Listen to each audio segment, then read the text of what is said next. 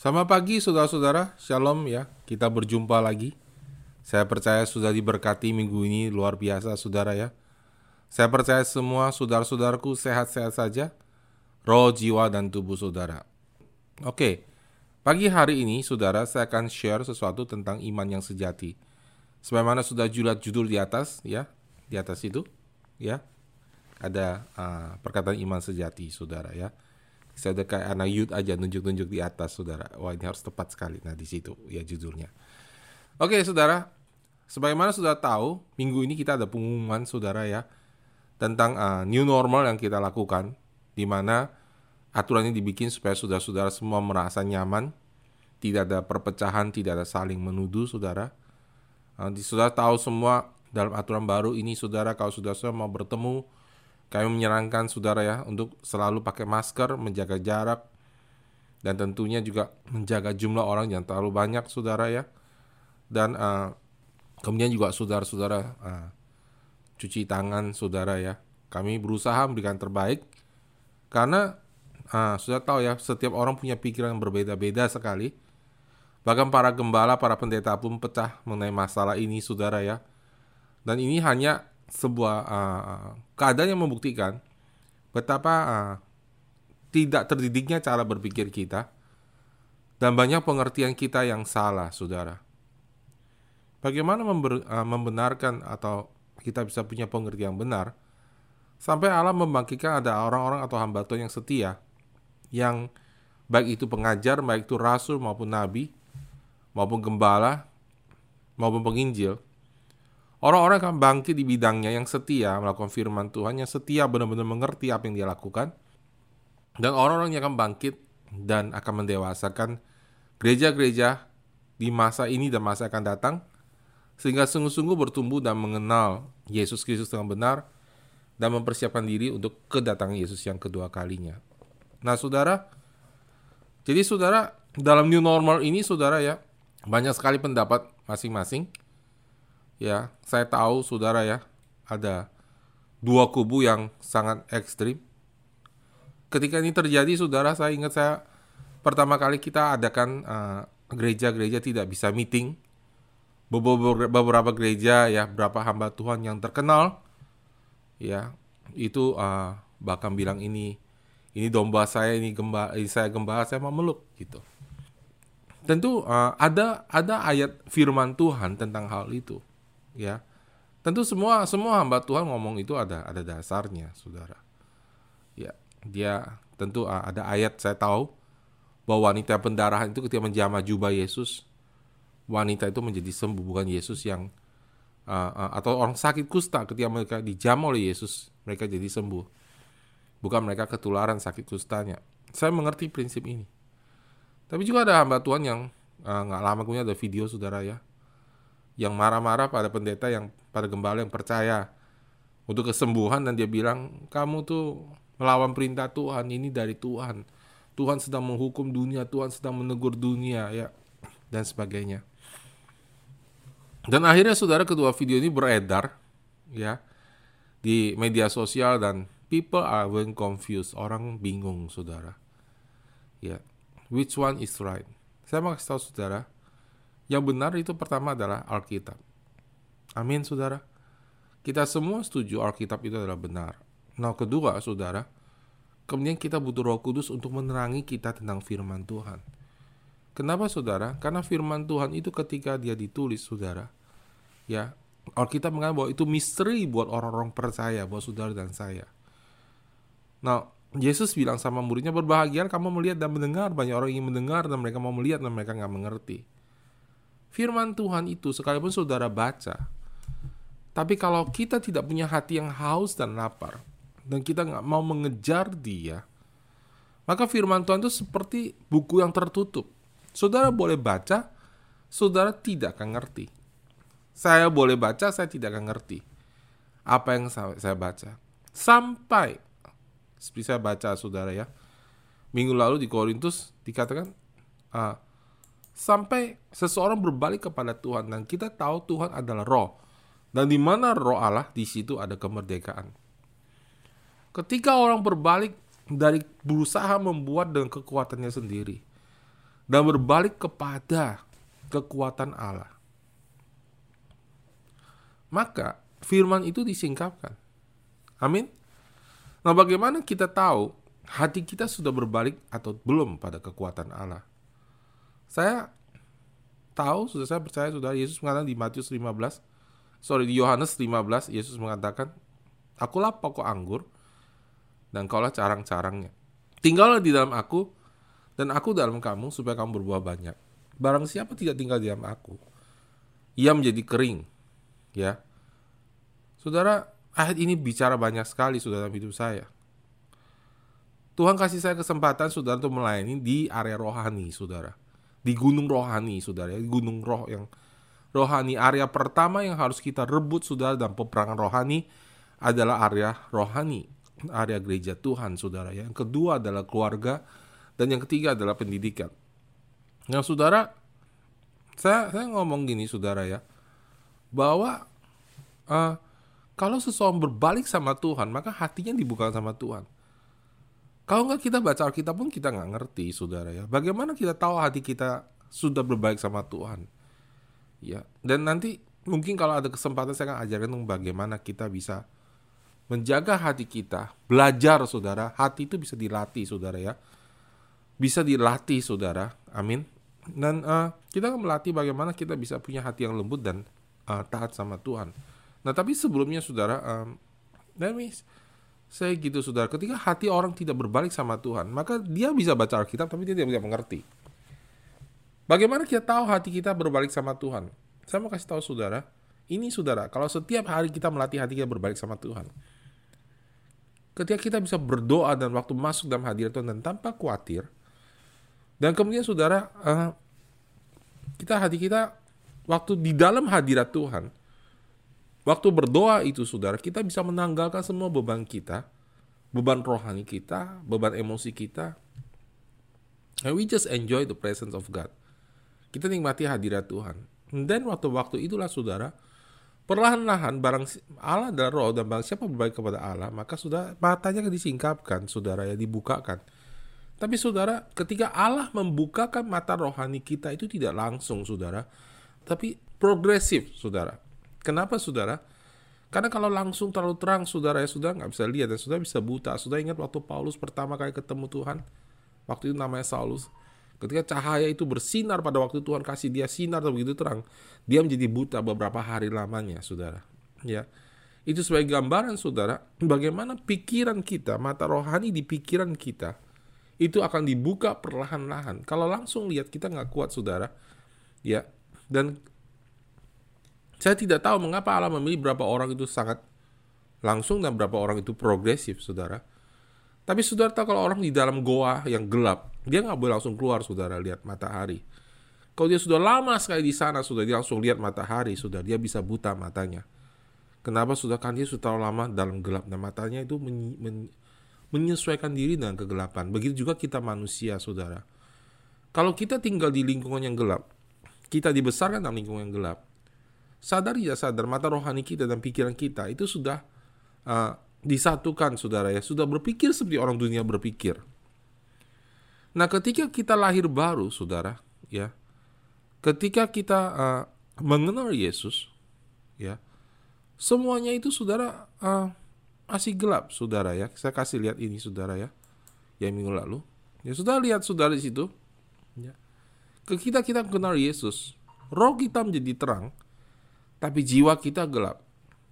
Perbuatan kita masih gelap, saudara. Ya, memang saudara Alkitab mengatakan bahwa barang siapa uh, ada di dalam Kristus, ia adalah ciptaan yang baru. Yang lama sudah berlalu, tetapi yang baru sudah tiba. Nah, saudara, di bagian mana yang baru, saudara? Tentu, saudara, yang Alkitab maksudkan adalah di bagian uh, roh kita, saudara. Ya, dari roh kita lah, Roh Kudus akan mulai bekerja. Tapi saudara harus tahu, jiwa kita itu banyak terikat, dan tubuh kita juga banyak sekali masih nggak bisa berbuat yang benar, saudara. Nah itu sebabnya saudara, ketika orang pertama kali bertobat atau orang sudah kenal Tuhan, saudara so, jangankah orang lain lah saudara kita lah saudara saya terus terang saudara saya lah ya supaya jangan menghakimin. Ya. Orang lain saudara saya saudara. Terkadang punya pikiran tidak benar. Ya. Cara berpikir tidak benar. Dari mana kita tahu nggak benar? Buahnya saudara. Yesus bilang dari buah kamu tahu pohonnya. Marah kecewa takut stres itu semua adalah akibat dari cara berpikir yang tidak mengikuti pikiran atau tuntunan Roh Kudus, saudara. Jadi, saudara, kita perlu mengikuti tuntunan Roh Kudus. Ada amin, saudara. So hari ini, saudara, uh, saya mau share sama saudara tentang iman dan, dan beberapa perkara yang sudah bertanya. Saya mau jawab dan kita santai aja, saudara ya. Yang saudara tahu, bahwa ketika kita kenal Tuhan, roh kita sudah lahir baru, jiwa kita sedang diperbaharui, tubuh kita tidak, saudara. Tubuh kita tidak, saudara. Itu sebabnya, saudara, kita masih harus mati. Itu sebabnya tubuh kita masih menua. Kenapa, saudara? Karena tubuh kita belum diperbaharui. Jiwa kita sedang diperbaharui. Nah, saudara, Inilah poinnya, saudara saya mau ngomong. Orang bisa bertobat, orang bisa lahir baru, tetapi pikirannya masih salah, perbuatannya masih salah. Bisa nggak? Sangat bisa, saudara. Sangat bisa. Saudara dan uh, saudara dan saya pun bisa berbuat salah, saudara. Ya, let's say uh, kita marah, yang saudara yang udah menikah, saudara. Saudara marah sama istri saudara. Ya.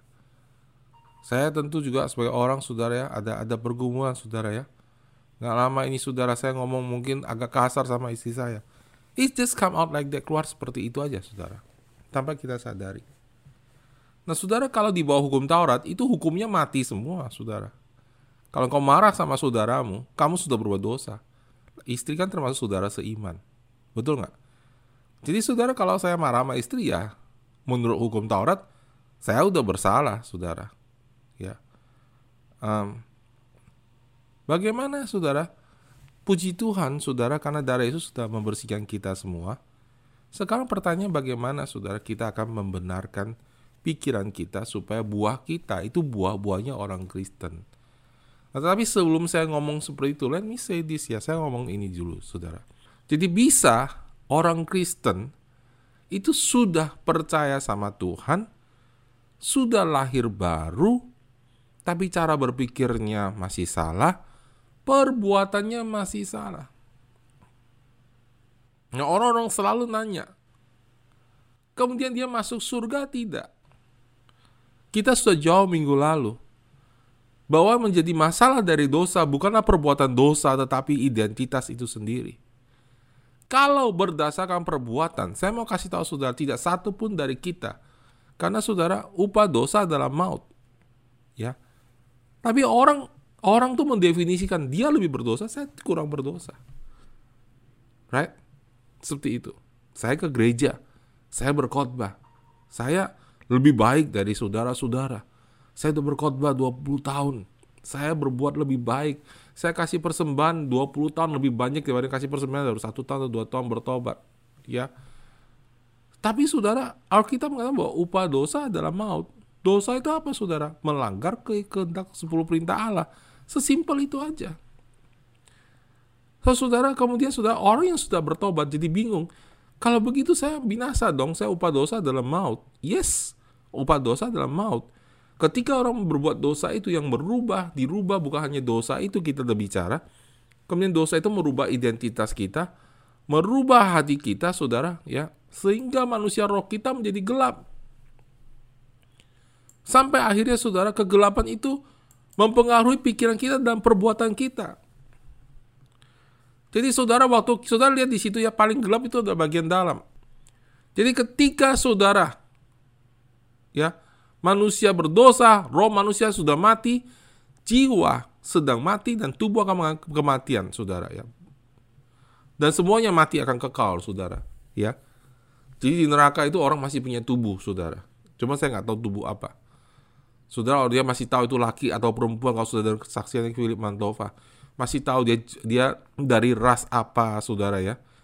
Jadi saudara ketika orang berbuat dosa, rohnya hitam. Sudah lihat, tapi jiwanya abu-abu, ya. Dan tubuhnya itu lebih terang, saudara ya. Itu dari dalam keluar, saudara lihat di situ ya. Dan saudara bisa lihat, uh, uh, saudara lihat di situ dari dalam keluar, saudara. Ya, jadi saudara bisa nggak orang berbuat, orang pendosa berbuat baik? Sangat banyak, contohnya sangat banyak, banyak yayasan di dalam kondisi seperti ini saudara ya. Mereka uh, berbuat baik saudara ya. Uh, bahkan lebih baik daripada kita saudara ya dalam kondisi covid ini banyak yang kasih persembahan baik membantu orang lain berbuat derma bukan cuma orang Kristen Pertanyaan kita sebagai anak Tuhan, apakah mereka diselamatkan atau tidak? Tidak, saudara. Kenapa, saudara? Karena rohnya tetap aja gelap, identitasnya tetap aja gelap, saudara.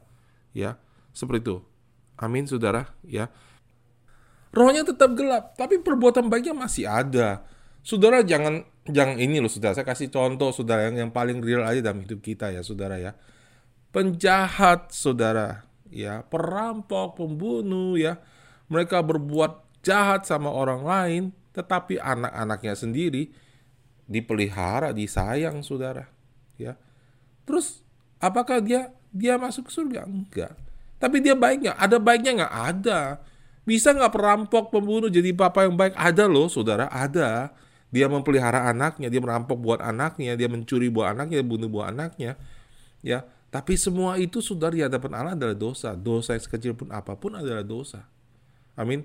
Dan ketika orang berbuat dosa, saudara, ya, manusia rohnya mati, jiwanya mati, kemudian perbuatannya binasa, saudara. Jelas, saudara.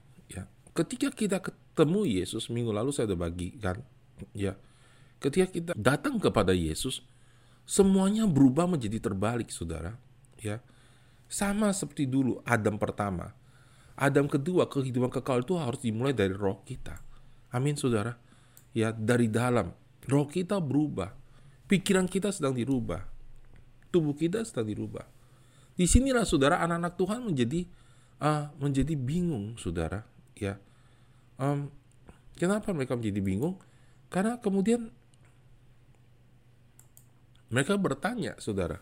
Ya, uh, bagaimana? Uh, bagaimana dengan uh, orang Kristen yang masih uh, bisa bikin dosa, saudara. Kita bikin salah. Saudara, saya mau kasih tahu saudara, ketika orang sudah kenal Tuhan, rohnya diselamatkan, jiwanya masih bisa salah, ya, perbuatannya masih bisa salah, saudara. Amin. Kemudian orang bertanya begini, saudara. Pertanyaannya adalah, lo dia masuk ke mana? Kan upah dosa adalah maut. Yes, upah dosa adalah maut. Tapi ayat itu saudara ditulis untuk orang yang belum kenal Tuhan. Karena kemudian bunyinya, tetapi kasih karunia Allah berlawanan, dilawan saudara. Saya artinya gini, sekalipun upah dosa adalah maut, tetapi kasih karunia Allah adalah hidup kekal. Amin. Tapi kasih karunia Allah adalah hidup kekal oleh Yesus Kristus. Jadi saudara, kalau sudah bilang upah dosa adalah maut, para ahli Farisi datang pada Yesus. Mereka tanya pada Yesus, orang boleh bercerai nggak? Ya. Ahli Farisi itu selalu menunjukkan bahwa perbuatan mereka lebih baik. So jadi saudara waktu Yesus khotbah di atas gunung dia bilang, kalau matamu berbuat dosa, congkel. Kalau tanganmu bikin dosa, putusin. Kalau lidahmu ngomong salah berarti, ya dipotong kan? Begitu caranya kan? Daripada kamu seluruh tubuh masuk ke neraka lebih baik potong satu. Sampai sekarang nggak ada tuh orang yang potong kenapa? Nggak sanggup lakukan. Nggak ada orang Kristen yang sanggup lakukan. Ya. Ada agama yang mereka bikin salah dihukum mati iya.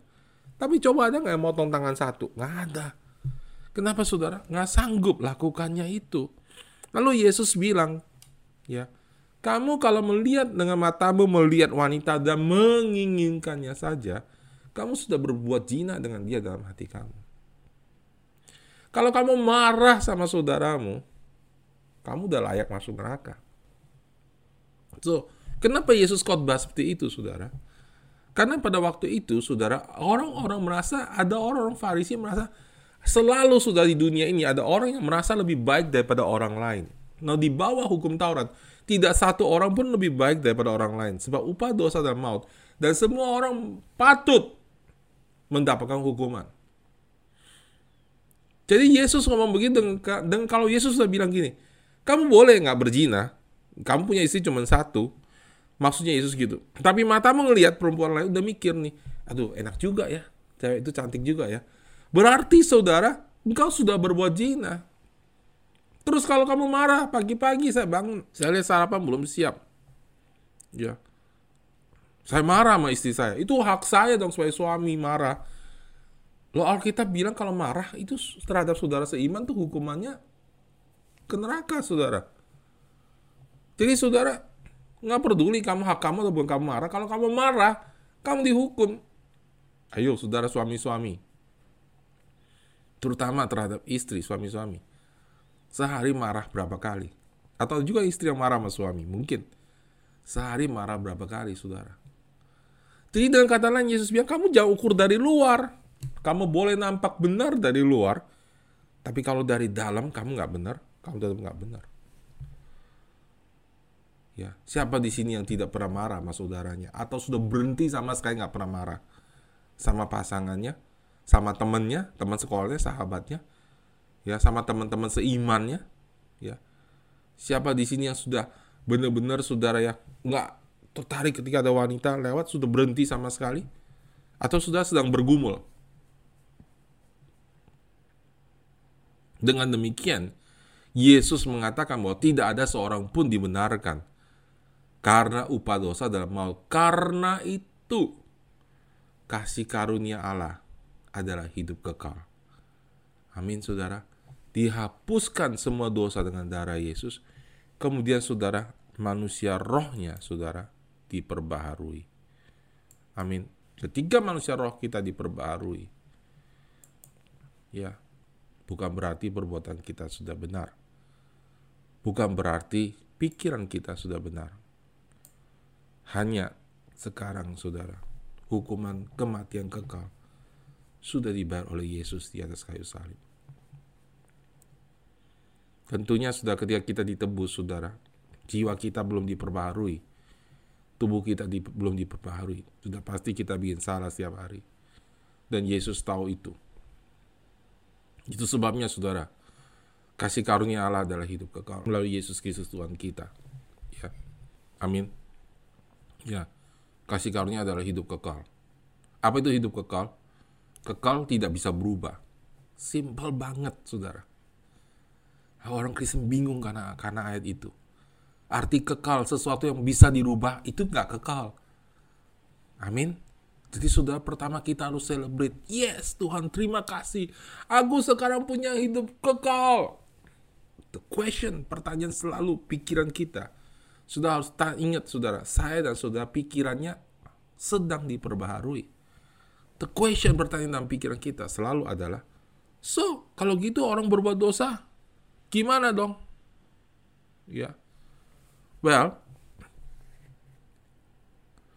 kalau kamu hidup oleh roh, dituntun oleh roh Alkitab bilang, maka kamu akan mematikan perbuatan daging. Jadi saudara, bukan ditolak anugerah. Oh saya nggak percaya anugerah. Bukan saudara. Yang benar saudara adalah mengerti how this thing work. Gimana sih caranya Tuhan bekerja Bagaimana Roh Kudus bekerja melalui kita untuk membebaskan kita. Amin.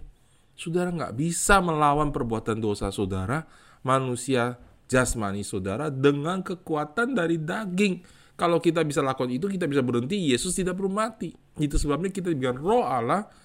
Amin saudara, karena setiap orang dituntun oleh roh Allah adalah anak-anak Allah. Amin saudara. Jadi saudara, dari dalam keluar saudara. Amin dari dalam keluar. Nah ini baru pembukaan. Haleluya. Saya harap sudah diberkatin ya saudara ya. So saudara, sekarang kita dari dalam keluar saudara. roh kita sudah baru, jiwa kita sedang diperbaharui, tubuh kita akan menjadi akan menjadi baru nanti. Amin, saudara. Nah, saudara, pertanyaannya sekarang ya. Nah, ini ini pertanyaan saudara ya. Kita santai hari ini ya, sudah saya bahasnya. So, pertanyaannya selalu orang Kristen adalah, orang Kristen bisa kerasukan setan nggak? Ingat, sudah kita punya tiga hal, saudara. Roh, jiwa, dan tubuh. Ya, Paling gampang menja menjawab saudara adalah tubuh ya. Karena tubuh itu kelihatan. Ya, saya menjawab. Tubuh bisa nggak ada pengaruh kuasa gelap? Bisa. Saudara setelah terima Tuhan pernah sakit nggak? Pernah kan? Tapi sakit penyakit seharusnya berhak nggak nempel di tubuh kita? Enggak. Amin saudara. Tidak berhak nempel di tubuh kita. Tapi saudara pernah sakit kan? Bisa. Ingat saudara saya bilang bisa. Bisa sama boleh itu beda. Amin. Saudara bisa terobos masuk rumah saya, makan makanan di rumah saya tanpa izin saya. Bisa. Tapi bukan berarti boleh. Ya. Jadi saudara bisa, bisa aja seperti itu. Bagaimana dengan jiwa? Bisa ada roh jahat nggak? No. Ya saya perlu jelaskan saudara. Ya saya kasih sudah gambar ini Nah kita lihat tiga bagian manusia. Sebenarnya manusia kita punya tiga bagian. Roh, jiwa, dan tubuh. Ya. Roh kita ada hati nurani, ada intuisi, ada persekutuan dengan Allah. Ya. Saya mau kasih tahu dulu saudara, saudara eh, jangan bingung karena tidak ada satu orang pun bisa menjelaskan ini dengan sempurna seperti iman. Iman ada di mana? Di roh, di jiwa. Menurut saya dua-duanya ada. Now let's take this part uh, kita simple supaya kita bisa mudah mempelajari. Tapi yang pasti saudara, di dalam roh kita ada hati, ya. Manusia paling dalam, hati nurani, intuisi, ya. Itu sebabnya saudara orang yang berbuat dosa pun sekalipun belum kenal Tuhan masih punya hati nurani. Tapi hati nurani mereka akan mengutuk, menuduh mereka. Kemudian ada intuisi, saudara ya, seorang ayah, seorang ibu ya. Nggak perlu diajarkan sayang sama anaknya, tapi caranya salah aja, saudara ya. Tapi dia akan berkorban untuk anaknya. Kemudian ada persekutuan dengan Allah. Ketika orang tidak kenal Yesus, saudara, mereka masih rindu mencari Tuhan, tapi mencari dengan kekuatan sendiri, mereka mencari dengan usaha sendiri, mereka tidak menerima kebenaran Allah, Alkitab mengatakan, dan mereka mendirikan kebenaran mereka sendiri berdasarkan perbuatan mereka sendiri. Kenapa, saudara? Karena dalam hati mereka masih tahu bahwa sebagai orang kita harusnya hidup itu benar. Ya, Nah, saudara, ketika kita terima Yesus, saudara, roh kita sudah diperbarui. Kita menerima roh yang baru. Amin, saudara. Ya, kita menerima roh yang baru. Saudara dan saya barang siapa dalam Kristus, ia adalah ciptaan baru. Amin. Ya.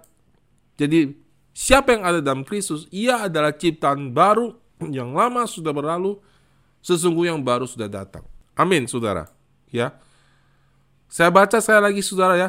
Jadi siapa yang ada di dalam Kristus, ia adalah ciptaan baru yang lama sudah berlalu, sesungguhnya yang baru sudah datang. Sekali lagi sudah bisa bisa lihat sama-sama di layar ya. Baca bersama-sama dengan saya. Dua, tiga. Jadi siapa yang ada di dalam Kristus? Ia adalah ciptaan baru. Yang lama sudah berlalu. Sesungguhnya yang baru sudah datang. Wow, saudara, ini ayat luar biasa banget. Ya. Alkitab bahkan tidak begitu ekstrimnya pengampunan dosa kita, saudara Alkitab bahkan tidak bilang bahwa dosa kita dikurangin, diperbaiki ya. Alkitab nggak bilang roh kita diperbaiki, tapi Alkitab pakai kata-kata yang sangat ekstrim, sangat radikal dan sangat real sebenarnya. Barang siapa ada dalam Kristus ia adalah ciptaan yang baru, yang lama sudah berlalu, yang baru telah tiba. Tiba-tiba manusia barunya lahir, saudara ya. Bukan yang lama, saya dan saudara adalah orang yang baru. Amin, saudara. Luar biasa banget, saudara. Amin. Barang siapa dalam Kristus ya ciptaan yang baru, yang lama sudah berlalu. Yang baru ya apanya saudara? Roh. Ada amin. Rohnya baru. Rohnya baru, jiwanya belum. Ya, Kenapa jiwanya belum baru? Karena jiwa tidak diciptakan saudara untuk lahir baru. Jiwa bisa diperbaharui saudara ya. Kalau kita jiwanya dirubah saudara, terus nggak ada poinnya kita diampuni dosa kita lagi. Kenapa? Karena kita bukan yang dulu. Kalau jiwa dihapus, saudara, ya di jiwa saudara ada memori saudara, ada uh, Di jiwa saudara itu ada emosi, ya, ada logika, ada memori, ada keputusan. Lah kalau sudah diciptakan jiwanya baru jadi orang baru sama sekali dong. Sudah udah lupa dulu siapa saudara. Right? Itu sebabnya sudah jiwa tidak dirubah, saudara, ya. Tapi diperbaharui. Amin. Amin. Nah, saudara, ya, saya mendorong saudara, please saudara ikut deh acara ya. Saya, saya mau kasih tahu saudara ya, di dalam pandemik ini saya saya mau sideways sebentar, saya mau bicara sesuatu yang lain, ya. Di dalam pandemik ini, really, really uh, benar-benar saudara ya, Tuhan akan memilih siapa yang dipakai dia. Kita semua dipilih menjadi anak Allah. Amin. Ya, dan kita semua dipanggil untuk dipakai oleh Dia. There's no one person in this world to live for themselves. Ya, we live for the King. Because that's how we are created. Ya, kita tidak satu orang pun kita diciptakan untuk hidup kita untuk diri kita sendiri. Kita hidup untuk Raja kita. Seperti itulah Tuhan menciptakan kita. Tapi saudara, sewaktu kita lahir baru, jiwa kita belum diperbaharui. So kita harus memilih, saudara. Ada amin, saudara ya. Pikiran kita masih lama, saudara. Ya, tetapi so, di sini orang Kristen jadi bingung. Dia ciptaan baru atau enggak? So, sudah kalau sudah nonton ini uh, sudah nonton saudara ya. Saya sayang sekali kalau sudah nggak ikut khotbah, sudah nggak nonton ya acara point of view ya. Sebelumnya acara uh, now or never ya sekarang point of view ke depan saya nggak tahu apa youth bikin itu rata-rata bagus-bagus sekali isinya saudara ya point of view yang terakhir mereka wawancara Pastor Yohanes, wow that's very good saudara ya. Sudah kalau sempat dan sudah bisa nonton ulang di YouTube, amin. Jangan lupa subscribe New Life Anugerah Kebenaran, suruh teman-teman sudah subscribe ya. Itu bisa mendatangkan berkat buat tim JMC dan mereka bisa mendatangkan uang karena ada iklan nanti. Amin saudara ya. Dan uh, jangan lupa subscribe, like, suruh saudara di kampung di mana pokoknya subscribe Amin saudara ya. Biar di Pontianak, biar di Medan, ya biar di Irian, subscribe New Life Anugerah Kebenaran. Amin. Ya dan kasih like. Amin saudara ya. Nah, Pastor Yohanes, saudara, khotbah itu sangat penting. Jadi, saudara, please, saudara. Ini semua tergantung saudara kondisi sekarang. Banyak orang menjadi putus asa. But in the other hand, di APC lain, banyak orang dibangkitkan dalam keadaan seperti sekarang ini. Kenapa, saudara? Karena mereka tiba-tiba sungguh dikasih kesempatan dan mereka harus menyendiri dan mencari wajah Tuhan. Amin. Apa yang kita lakukan di season ini menentukan how we will live in the next season. Dengar nggak, saudara? Ya, how you live on this season is going to determine how you live on the next season. Saya nggak mengerti, saudara dulu, ya. Saya sebenarnya pernah ngalami season ini dalam hidup saya, ya. Dan waktu itu buat saya lebih sulit. Saya pertama kali bertobat kenal Tuhan. Saya ingat, saudara, ketika saya pertama kali saya berkenal Tuhan, saudara, ya. Saya itu tidak boleh keluar rumah saya Ya sama papa saya tidak boleh ke gereja kecuali kuliah. Sudah tahu ya waktu saya kenal Tuhan itu hausnya wah luar biasa saudara ya. Tiga bulan saya nggak bisa ke gereja, saudara saya di rumah di kamar sudah nangis, saudara ya berdoa baca Alkitab, ya. Dan sudah tahu selama tiga bulan, tiga sampai empat bulan itu saya lupa tepatnya, saudara. Every day, saudara ya. Saya pergi kuliah itu kurang lebih jam 7, jam 8 pagi, ya.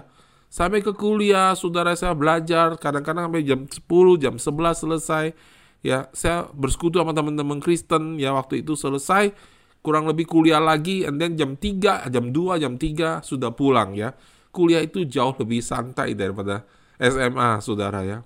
Terus saya pulang jam 3, jam 4, saudara ya. Dan sudah tahu ya, saya orangnya juga nggak banyak teman, saya introvert, saudara ya.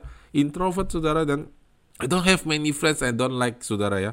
Dan saya saya di rumah sendiri dan saya saya masuk ke kamar pulang ke rumah ya dan papa mama saya belum bertobat rasanya di dunia ini nggak ada seorang pun mengerti saya ngomong roh kudus mereka anggap saya sudah gila saudara ya rasanya di dunia ini tidak seorang pun mengerti what I'm talking about saudara ya kemudian saya masuk ke kamar saya baca Alkitab saya berdoa saudara ya saya baca Alkitab saudara ya itu saya berdoa, saya dengar khotbah. Waktu itu khotbah susah sekali dapat sangat, sangat mahal, saudara ya.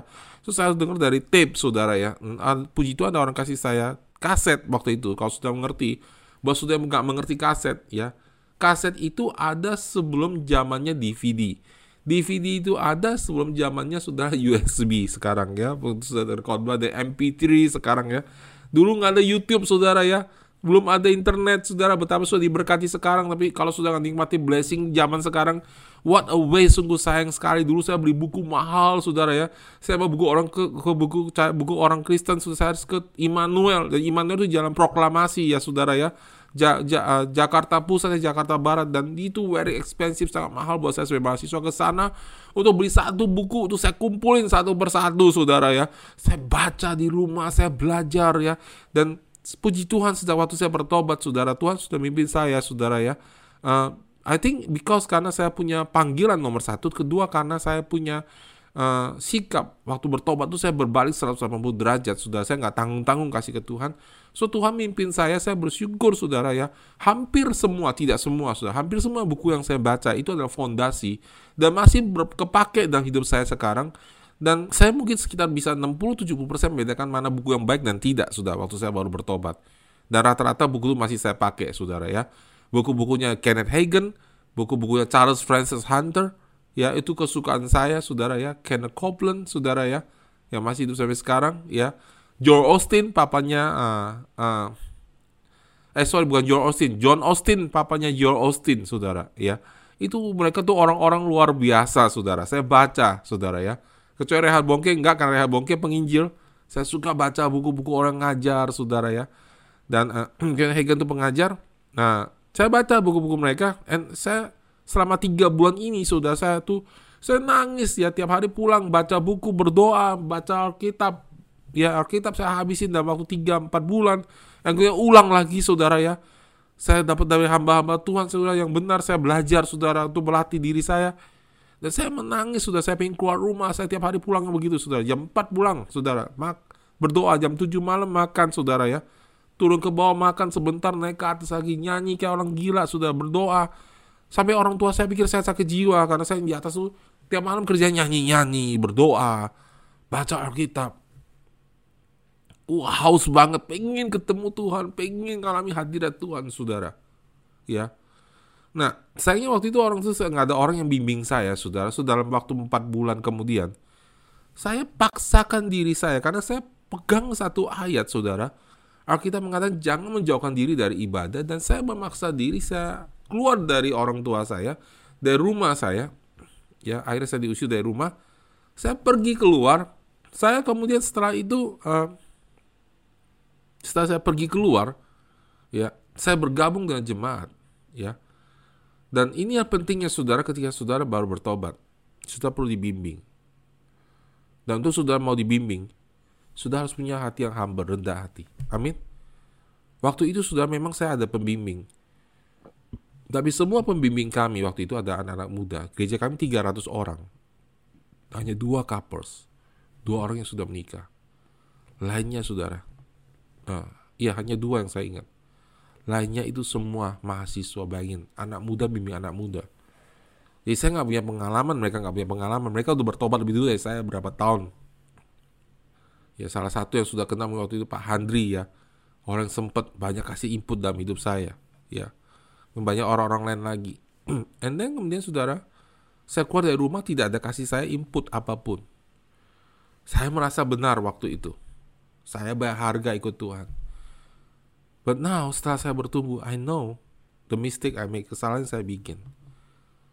Kenapa saudara? Sebenarnya saya harus tinggal di rumah. Dari mana saya tahu saya harusnya tinggal di rumah dan jangan keluar? Karena waktu itu belum waktunya Tuhan buat saya keluar dari rumah. Tapi kenapa saya sekarang bisa tahu itu? Karena selama tiga bulan pertama di rumah itu adalah fondasi kekristenan saya. Fondasi saudara, selama tiga tahun saudara. Sudah mau tahu ya, sampai sekarang pun kalau saya khotbah sebagian ada yang saya sharing itu ada pengalaman saya bersama Tuhan selama 3 sampai 4 bulan itu. Saya mengalami lawatan Tuhan. Saya menangis, saya merasakan kasihnya Tuhan, Saudara ya. Karakter saya saya terbentuk di situ ya yang yang dalam Kristus itu terbentuk. Iman saya terbentuk dari situ, Saudara. Cuma 3 bulan sampai 4 bulan and that thing nah, hal itu adalah fondasi dalam hidup saya sampai sekarang, Saudara. Jadi, Saudara, saya belajar. Dan kemudian saya sekarang kalau lihat orang yang mengalami isolasi, kesulitan untuk beribadah, selama jiwanya tidak diancam, tidak diancam untuk dibunuh, Saya akan bilang sama mereka, this is your time for God. Ini waktu yang kamu cultivate, kamu mulai merawat dirimu sendiri dalam Tuhan. Ini adalah waktu emas di mana kamu akan meletakkan fondasi dalam hidup kamu, supaya setelah itu kamu dipakai Tuhan luar biasa. Sudah bayangin saudara ya, saya tiga bulan saudara ya, saya dipakai untuk mengembangkan saudara sekarang. If waktu saya taat 6 bulan atau 7 bulan, wow hasilnya kan lebih dahsyat lagi saudara. Tapi saya nggak ada yang bimbing saudara. So please saudara, sudah harus dimuridkan, harus mau dibimbing ya, harus mau rendah hati saudara. Amin saudara. Yang kemudian saudara, uh, saya mau sampaikan sama saudara yang sekarang, yang masih masa pandemik, masih masa kita nggak bisa beribadah. Season ini pasti berlalu. Amin. Ya, akan segera berlalu. Pertanyaan bukan apa season yang berlalu atau tidak. Pertanyaannya adalah, how you live in this season. Bagaimana kau hidup? Ya. Sayang sekali saudara kalau sudah habiskan waktu saudara ya. Untuk berfoya-foyakan waktu saudara. Dan sudah nggak ngerti. Ini saat terbaik sudah untuk bisa baca buku, baca Alkitab, nonton YouTube hamba-hamba Tuhan yang besar, yang luar biasa. Untuk membangun fondasi saudara. Amin. Dan sudah tahu ya saya ajaran sudah manusia roh, jiwa, dan tubuh ini ya itu sudah saya ngerti waktu saya tiga bulan pertama saya lahir baru saudara saya sudah mulai masuk ke area ini saudara ya kenapa saudara karena saya punya waktu dan saya punya kerinduan untuk mencari Tuhan jangan pusing saudara this is your time amin saudara ya amin so kita kembali saudara ke apa yang kita share ini jadi saudara roh manusia sudah lahir baru ya jiwanya belum, tubuhnya nanti akan diganti. Nah, Pastor Yohanes ngomong sesuatu yang sangat penting. Pastor Yohanes kalau sudah baca di, sudah nonton aja YouTube, point of view minggu lalu, ya. Pastor Yohanes dia ngomong satu poin penting, saudara. Waktu saya baru lahir baru, saya berapi-api, tapi nggak ada yang miming. Saya harus saya cari Tuhan. Kemudian itu fade away, ya itu melayu nggak kuat. Kenapa saudara? Karena dia kemudian hidup seperti biasa. Kenapa saudara? Karena saudara rohnya terkurung di dalam jiwanya. Terkurung dalam tubuhnya, nggak bisa keluar. Dia perlu bantuan saudara. Bantuan orang-orang Kristen yang lebih dewasa, bantuan komunitas. Itu sebabnya saudara ketika orang lahir baru, orang harus punya pemurid, orang harus dimuridkan, dan kemudian orang harus punya komunitas. We are not created to be a lone ranger. Kita tidak diciptakan untuk hidup sendiri. Amin, saudara. Ya, kita perlu komunitas. Kita perlu punya pemurid. Nah, kemudian berapa bulan kemudian pas Yohanes cerita, kemudian dia kembali ke hidup yang lama sampai dia ketemu gereja namanya gereja GPMI, gereja tempat saya juga pertama kali lahir baru ditempatkan. Dan di gereja GPMI itu walaupun tidak sempurna, ada pemuridan yang kuat. Walaupun pemurid kami waktu masih muda, ya kalau sekarang sekarang saya lihat banyak yang ngawur ngomongnya gitu saudara ya. Tapi saudara waktu itu sangat membantu saudara ya. Paling tidak mereka encourage kita, keradikalannya, kesungguhannya untuk menginjil. Itu sangat membantu saya sama sekali saudara ya. Dan kemudian saya bisa bertahan sekarang salah satunya adalah karena di gereja. Kami dulu mengenal konsep pemuritan, mengenal konsep penundukan diri, otoritas dan mengerti bahwa kita sebagai gereja harus bersatu harus punya ikatan. Kita perlu komunitas kita perlu punya keluarga sendiri keluarga rohani saudara ya Tuhan ciptakan kita seperti itu. Tidak ada satu orang pun yang sudah lahir sendiri nggak punya keluarga. Amin saudara. Ada amin saudara. Ya. So saudara kita masih di dalam sini sudah. Dan kemudian uh, Pastor Yohanes kemudian dia bilang kemudian apa yang terjadi? Kemudian dia dibimbing dan dia mulai menjadi bangkit kembali. Apa yang terjadi saudara? Ketika orang lahir baru, rohnya baru, jiwanya belum, pikirannya belum. Dan akhirnya saudara, karena seperti itu saudara, kemudian kalau tidak dibimbing, ya tidak punya komunitas, dan kemudian dia berpikir seperti cara berpikir kepercayaan dia yang dulu, jadi saudara, di antara semua kepercayaan atau sistem kepercayaan tentang Tuhan di muka bumi ini, hanya kita yang punya yang namanya komunitas tetap. Ya, jadi semua orang saudara boleh beribadah di mana pun. Ya, tetapi hanya gereja Tuhan yang mengenal namanya gereja lokal. Artinya sudah tidak pindah-pindah gereja. Kenapa, Saudara? Tapi di gereja situ ada Tuhan, di gereja itu ada Tuhan. Yes, di situ ada Tuhan. Tapi Tuhan tidak tetapkan kita di semua gereja. Kenapa, Saudara? Because we need community, kita ini family, kita ini keluarga. Amin, Saudara. Ya, Saudara, saya punya anak, Saudara ya. Anak saya karena Grace Justin. Banyak orang yang papanya mungkin lebih baik daripada saya ya makanan di rumahnya lebih wah, yang rumahnya lebih wah daripada rumah saya, tetapi mereka tidak pindah ke situ. Kenapa, saudara? Karena mereka tahu mereka lahir dari keluarga saya, mereka adalah anak-anak saya, anak-anak saya dan istri saya, dan mereka mau balik kepada keluarganya. Sih dari awal Tuhan ciptakan manusia itu berkeluarga. Dan ketika Tuhan ciptakan gereja, gereja itu apa saudara? Gereja itu adalah keluarga Allah. Orang tidak pindah-pindah saudara. Kalau pindah-pindah, orang tidak kenal satu sama lain. Nah, di konsep ini tidak ada saudara dalam sistem kepercayaan yang lain. Makanya mereka bisa beribadah ke mana saja mereka mau. Ya selama itu kepercayaannya sama, mereka hari Minggu mau ke mana aja sama. Kenapa saudara dalam pikiran mereka yang penting saya ketemu Tuhan. Itu Kristen kah? Iman kita kah? Apa yang Alkitab katakan? Apa hukum terutama dan terut yang pertama dan terutama? Kasihilah Tuhan Allahmu dengan segenap hatimu, segala pikiranmu, segala kekuatanmu. Dan hukum kedua yang sama seperti itu. Kasihilah sesama manusia dirimu sendiri. Siapa sesama manusia? Dia bertanya. Keluarga kita. Keluarga rohani kita. Di mana kita dilahirkan. Ada amin, saudara. Gereja itu seperti keluarga. Kalau saudara tidak dibesarkan dalam sebuah keluarga, saudara mau pelayanan ke mana pun nggak akan berhasil. Sudah tidak terjamin, saudara. Sudah tidak diurapi, sudah nggak punya karakter, itu sebabnya kita perlu punya keluarga. Ada amin, saudara. Ada amin, saudara ya. Saudara mau jadi orang yang berhasil, anak saya mau jadi orang berhasil, dia pertama di keluarga saya, dia harus nurut sama saya, dia harus belajar tunduk sama papa mamanya. Kalau orang tidak menghormati orang tua, jangan bicara hormati orang lain, semua itu palsu. Kenapa? Karena orang tuanya yang pertama harus dihormati kata Alkitab dan orang tuanya punya kelemahan. Ada amin, saudara. Kalau orang tidak melayani di gereja lokal, dia bisa pergi pelayanan ke mana aja, saudara. Because nobody sees his character. Katanya lihat karakter dia. Nggak ada yang lihat dia punya masalah. Tetapi di rumahnya, di gerejanya, nggak bisa, saudara. Pasti kelihatan semua kelemahan dia, kekurangan dia. Saudara yang punya sel sudah tahu semakin lama sudah punya satu sel sama orang lain, sudah semakin tahu kekurangan orang itu. Di situlah kita praktek kasih persaudaraan. Betul nggak, saudara? Amin. Amin, saudara. Nah, saudara kita punya masalahnya di sini. Sekarang, ya, jiwa. Nah, jiwa itu ada emosi.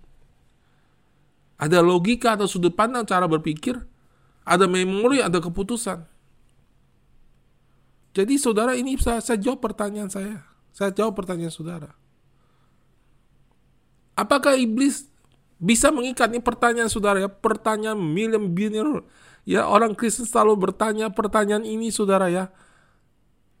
Apakah iblis saudara ah, bisa mengikat? Ya, bisa. Di Efesus 6 ayat 11, 16, kenakanlah seluruh senjata perlengkapan senjata Allah supaya kamu bisa melawan, bertahan melawan, ya kita baca ayat 11 saja, saudara ya. Karena karena seluruh perlengkapan senjata Allah supaya kamu bertahan melawan tipu muslihat iblis dan seterusnya sudah akan baca. Oh, this sudah kalau baca Alkitab sudah merenungkan, sudah baca jangan cepet-cepet kayak kayak baca Quran. Sudah supaya kamu bertahan melawan apa saudara? Melawan apa? Tipu muslihat iblis. Ya, supaya kamu bertahan melawan tipu muslihat iblis. Apa yang kita lawan, saudara? Tipu muslihatnya. Bukan iblisnya. Can you see? Sudah kebuka nggak matanya? Iblis sudah nggak punya kekuatan. Yes. Iblis nggak punya kekuatan. Tapi tipu muslihatnya. Di mana dia nipu kita? Di mana saudara? Jiwa kita. Our mindset. sudut pandang kita, logika kita, cara kita berpikir. Bisa nggak? Bisa. Oh, sangat bisa. Dan itu dipikir, dan itu tipuan itu sudah ratusan tahun. Ya. Let me say this. Saya kasih contoh. Ya. Misalnya si A. Si A lahir baru. Si A dibesarkan di keluarga Kristen. Papa mamanya Kristen. Kakek neneknya bukan Kristen. Kakek buyutnya apalagi? Ratusan tahun bukan orang Kristen. Kemudian ketika papa mama lahir baru, mereka tidak diajarin kebenaran firman Tuhan tentang gereja lokal. So mereka nggak ngerti gereja itu keluarga. Bagi mereka gereja adalah rumah ibadah. That's not true. Karena the temple of the Holy Spirit, roh bait suci adalah kita dan kumpulan kita, orang-orang lahir baru. Jadi gereja itu adalah kumpulan lahir baru, orang-orang lahir baru. So, karena dia berpikir salah, kemudian dia datang ke gereja, feelingnya, cara berpikirnya itu sama. Kayak datang ke rumah ibadah. Duduk, nonton. Gembala khotbah sih di dalam cara berpikir dia yang paling dalam alam bawah sadar dia. Dia khotbah, tugas dia gembala. Saya dengerin tugas saya jemaat. Selesai ibadah, nggak ada putus, nggak ada. Sih, apa yang dia ajarkan buat pengetahuan, tidak untuk aplikasi hidup. Kenapa? Karena dia pendeta, dia nggak ngerti saya kerja tuh seperti apa. Dia mah nggak ngerti. Tapi memang dia bagiannya rohani. Dia ngajarin saya di bagian rohani, sedangkan saya ngatur hidup saya, keluarga saya, Ya itu urusan saya. Bagaimana saya cari uang itu urusan saya. Pendeta itu urusannya rohani. Siapa yang ngajarin itu? Agama di dunia ini. Apa yang Alkitab katakan? Kamulah imamat rajani bangsa yang terpilih, umat yang kudus. Umat kepunyaan Allah sendiri di kitab ya, di kitab Petrus dikatakan begitu. Artinya kita semua imam, kita raja. Loh, kalau kita semua bukan imam, bagaimana bisa saudara bisa bawa orang kenal Tuhan Yesus dan terima Yesus? Yuk ikut saya berdoa terima Tuhan Yesus. Apa itu fungsi saudara waktu saya ngomong gitu? Saudara imam. Sudah nggak perlu bawa pada pendeta untuk bilang Pak Pendeta doain dia terima Yesus. Siapa yang bisa ngusir setan? Saudara, dalam nama Tuhan Yesus keluar roh jahat. Itu artinya, apa? Saudara raja kan? Memerintah. Imamat rajani. Jadi semua kita imamat rajani. Tapi orang memutuskan, orang memutuskan semuanya. Itu itu urusan gereja, urusan pendeta. Ini urusan gue, lu nggak bisa masuk. Tapi saudara yang benar adalah setiap area hidup kita adalah area rohani. Baik itu bisnis, baik itu mendidik anak, baik itu keluarga, semuanya. Urusan politik, semuanya adalah unsur rohani. Kenapa? Peperang kita bukan melawan darah dan daging, tapi penguasa dunia gelap ini. Jadi iblis nipu pikiran kita, Pak pendeta nggak ngerti yang ini. Pendeta juga ketipu. Kita jangan ikut campur tuh bisnis. Ya. Yang penting dia kasih persembahan. Yang kasih dia penting dia kasih perpuluhan. Itu kayak gini saudara ya. Saya punya anak. Ya. Saya nggak peduli dia hidup seperti apa di luar. Dia mau kerja di perampok kek, mau kerja jadi penjual narkoba, saya nggak peduli. Yang penting tiap bulan pulang kasih papanya duit. Dia nggak peduli hidupnya.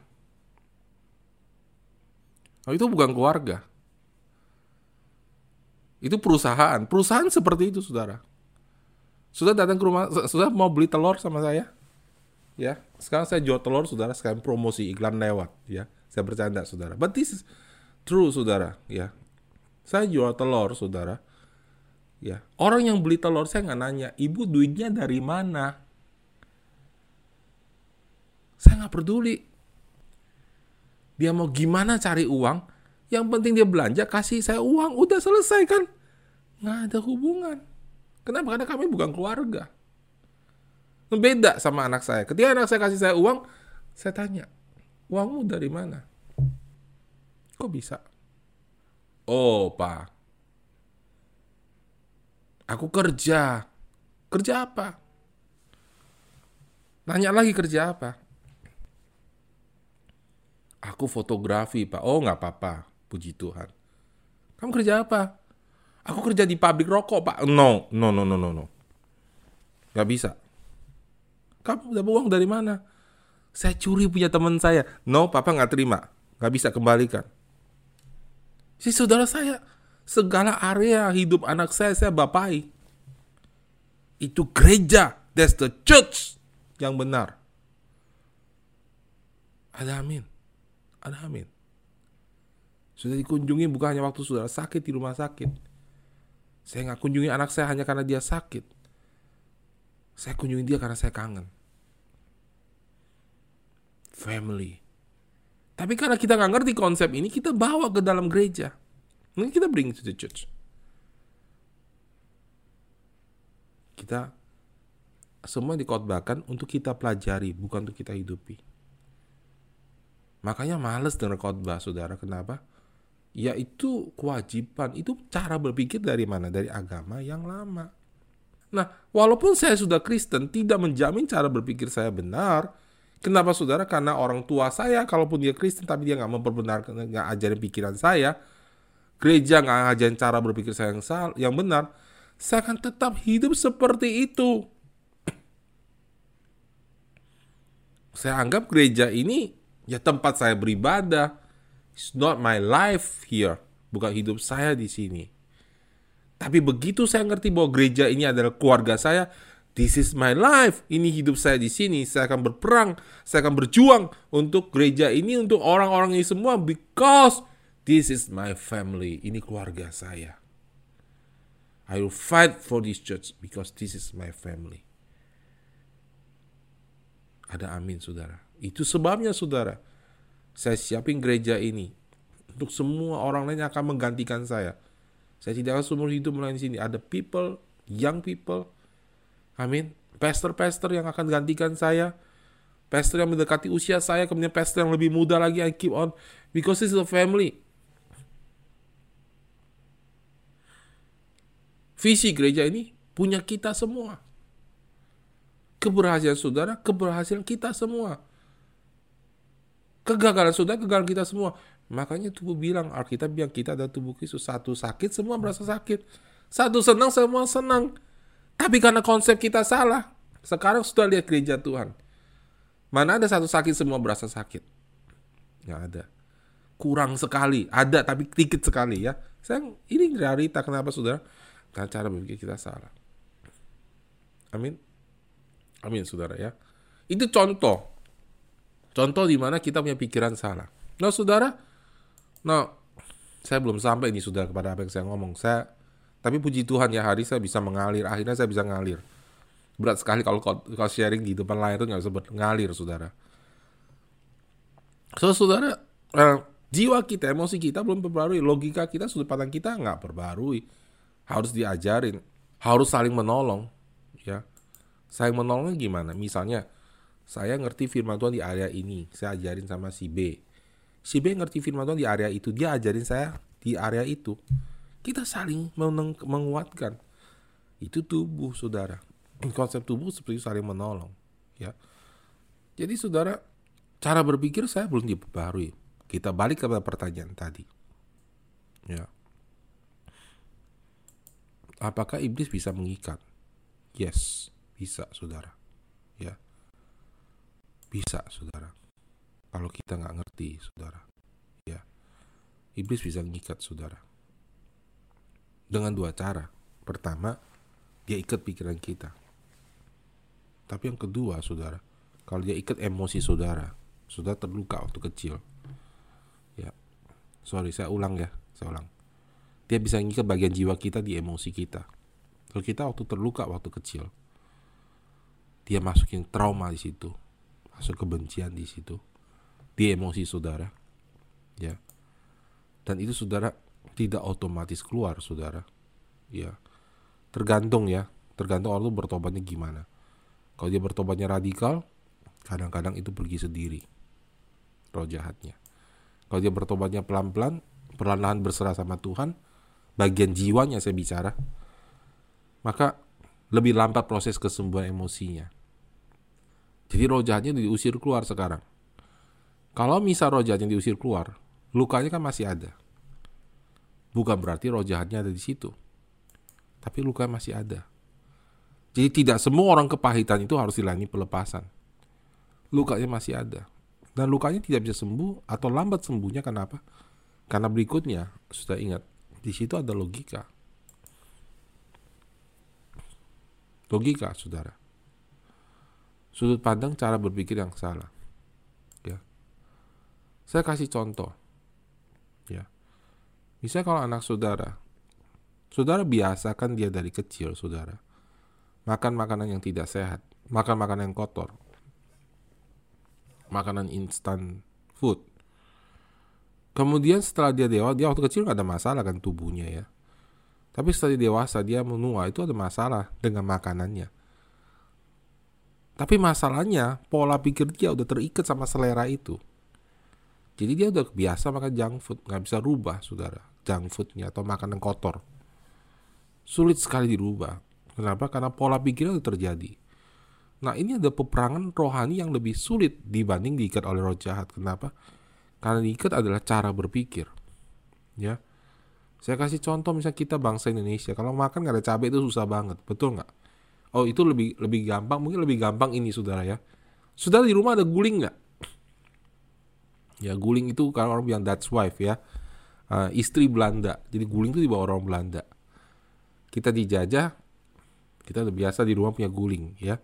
Kalau tidur masih perlu guling. Kalau nggak ada guling nggak enak, betul nggak? Itu habit, kebiasaan diikat di pola pikir saudara. Tapi kalau sudah ke luar negeri ke negara mana pun, ke hotel nggak ada guling, ke rumah mereka nggak ada guling, mereka tidur hanya pakai bantal. Ya, sudah nonton film-film mereka tidur bantal aja, nggak ada guling. Tapi kalau kita nggak ada guling susah tidur. Kenapa? Karena pikirannya udah seperti itu, pasti begini, saudara. Ya, jadi udah kebiasaan.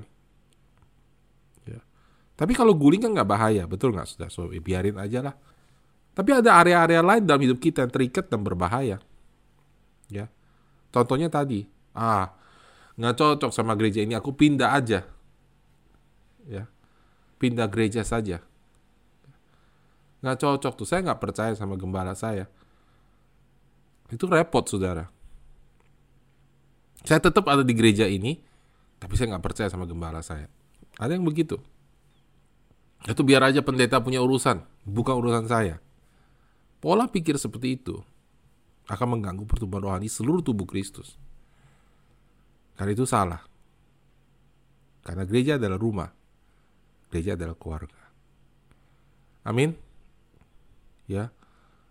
Oke, saya ini punya waktu terbatas. So, sekarang kita bicara mengenai iman. Kembali ke tadi. Pandemik.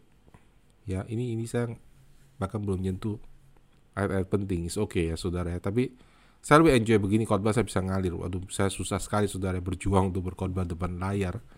Saya harus memperbarui pikiran saya, saudara. Membayangkan saudara-saudara sedang mendengar banyak orang depan saya. Padahal saya lihat sekarang muka saya sendiri. So, halo semua saudara-saudara apa kabar? Shalom. Ya. Senang ketemu saudara hari Minggu ini, ya. Ini ada uh, tayangan ulang. Kadang-kadang lucu, hahaha ketawa sendiri. Oke, kita lanjutkan saudara ya. so, bagaimana dengan uh, saya percaya saya bisa ketemu siapa aja saya punya iman. Saya nggak percaya pandemik ini uh, bisa kena saya. Saya pakai masker nggak mau. Itu payah itu orang Kristen. Ya, gereja itu parah. Belum punya kebaktian, nggak punya iman. Kenapa orang bisa berpikir begitu? Karena orang berpikir bahwa iman sama dengan tindakan yang berani. Dengan resiko. Iman bukan itu. Amin. Ya. Iman bukan itu. Bahkan orang itu nggak ngerti iman. So, apa itu iman? Sebenarnya mau khotbahkan. But let's start here today. Sedikit. Jadi iman timbul dari pendengaran, pendengaran akan firman Kristus. Ya. Jadi iman yang benar, saudara, itu selalu timbul dari pendengaran. Bahasa Inggris bilang, so then faith cometh by hearing, and hearing by the word. Saya suka bahasa Inggris, saudara. Ya. Sudah tahu nggak bahasa Indonesia itu banyak banget kelemahannya. Itu itu uh, karena orang bilang dia bohong, ya. Dia bilang uh, dia belum makan, ya. Padahal dia sudah makan. Karena bahasa Indonesia itu nggak ada past tense, present tense. Jadi kalau nggak ada masa lalu, masa depan, masa masa akan datang. Jadi kita kalau ngomong saya belum makan, artinya selalu di dalam pikiran orang Indonesia adalah saya belum makan sekarang. Padahal bisa berarti saya belum makan tadi pagi, tapi siang ini saya sudah makan. Sehingga saudara kita di dalam kebudayaan kita akan lebih mudah miscommunication. Ya karena kita nggak ada present tense, past tense dan semuanya. Ya, nah, Alkitab tidak pakai bahasa itu aslinya. Alkitab pakai bahasa uh, aslinya Yunani. Kenapa? Karena tensesnya jelas banget supaya tidak bisa disalah mengertikan orang. Amin. Ya, so, saudara Alkitab mengatakan iman timbul dari pendengaran, pendengaran oleh firman Kristus. Saya mau sampaikan ini dulu, saudara. Iman timbul oleh pendengaran, pendengaran oleh firman Kristus. Ya, seorang nggak percaya punya iman nggak? Menurut mereka, mereka punya iman. Menurut Alkitab, menurut firman Tuhan, no. Karena iman yang menyelamatkan harus mendengar tentang Kristus Yesus. Amin. So, itu iman bukan iman di sini. Iman di sini. Iman yang mengalami kebenaran firman Tuhan. Nah, Alkitab mengatakan di dalam ayat tadi, saya mau pakai um, bahasa aslinya, saudara. Ya. So the faith comes by hearing. Ini ini enaknya sudah kalau kita pakai bahasa uh, Inggris. Sayang saya nggak bisa bahasa Yunani. Kalau bisa saya mau belajar bahasa Yunani, saudara ya. Supaya lebih ngerti sudah Alkitab. Ya iman datang, faith come by hearing. Hearing by the word. Hearing itu bukan mendengar, tapi terjemah yang tepat adalah terus-menerus mendengar. Jadi saudara firman Tuhan mengatakan bahwa iman timbul dari mendengar. Iman timbul dari terus-menerus mendengar firman Tuhan. Ada amin, saudara. Ya. Faith come by hearing, terus-menerus mendengar and hearing dan mendengar by the word. Jadi Alkitab bahasa Inggris lebih enak, saudara. Ya uh, iman terus datang ya dari mendengar di bahasa Indonesia jadi iman timbul dari pendengaran dan pendengaran oleh firman Kristus. Kalau kita bahasa Inggrisnya uh, menurut saya lebih enak. Iman timbul dari mendengaran dan bukan sekedar mendengar, mendengar apa? Mendengar firman. Oke? Itu bahasa Inggrisnya. Firman di situ kalau sudah melihat saya ada kasih garis merah rema ya. Bacanya yang sebelah kanan. Rema. Ya, Rema. Ya. Rema. Ya. Apa itu rema? Di bawahnya saya kasih garis. Ya, yang merah di bawah sudah baca. A word spoken, sebuah kata yang disampaikan. Sebuah kata yang disampaikan. So, saudara masih ingat Yesus di atas gunung dicoba oleh iblis? Kalau engkau anak Allah, ubah roti ini, rubah batu ini menjadi roti. Yesus bilang ada tertulis, manusia tidak hidup dari roti saja, melainkan dari setiap firman yang keluar dari mulut Allah.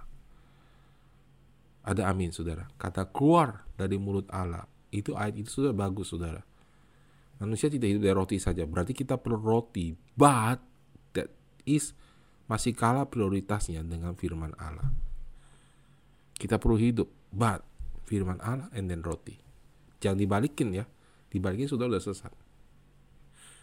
Kita perlu uang, tetapi lebih daripada itu kita perlu Tuhan. Jangan saudara balikin.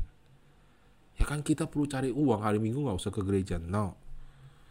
Itu kebalik saudara. Ya. Tapi kita nggak perlu uang dong Pak Pendeta. Siapa bilang? I didn't say that. Saya nggak ngomong itu. Dengar saudara, dengar statement ini bagus, baik, baik, saudara. Ya, dulu seseorang ngomong masa ini sampai sekarang saya ingat. Ketika iblis tanya sama engkau, engkau perlu uang? Yes. Tapi tidak dengan caramu.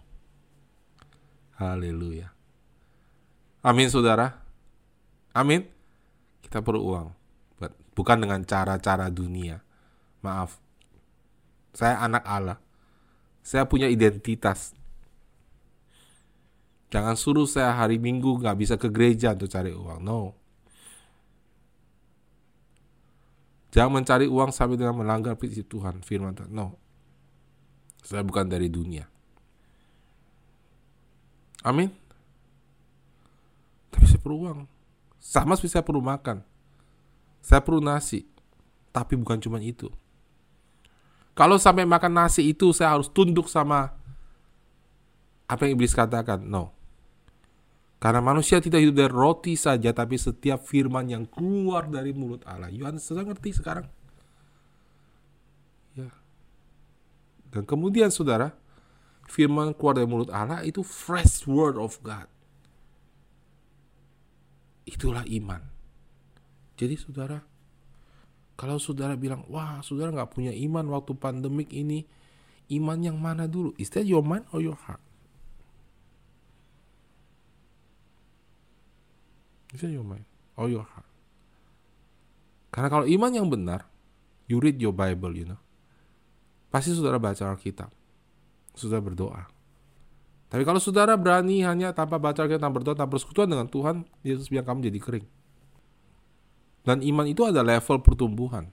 Di sinilah kita miss sebagai gereja Tuhan. Miss, saudara. Tentu saya menggembalakan selama 20 tahun. Punya iman lebih besar tentang cara menggembalakan dibanding gembala baru yang baru menggembalakan 20 bulan. Dan saya tidak akan bilang sama gembala yang menggembalakan 20 bulan you don't have faith. No, dia nggak terlatih. Saya nggak akan bilang sama gereja yang belum kebaktian, you don't have faith. Mereka sudah pernah belum dengar khotbah tentang kesembuhan. Mereka sudah praktekkan belum, and then mereka punya buah atau belum. If you have faith, kita punya iman, saudara bahwa kita punya kebaktian tanpa kena pandemik apa pun. And let's have faith, kita punya iman ke sana. Tapi jangan bodoh saudara.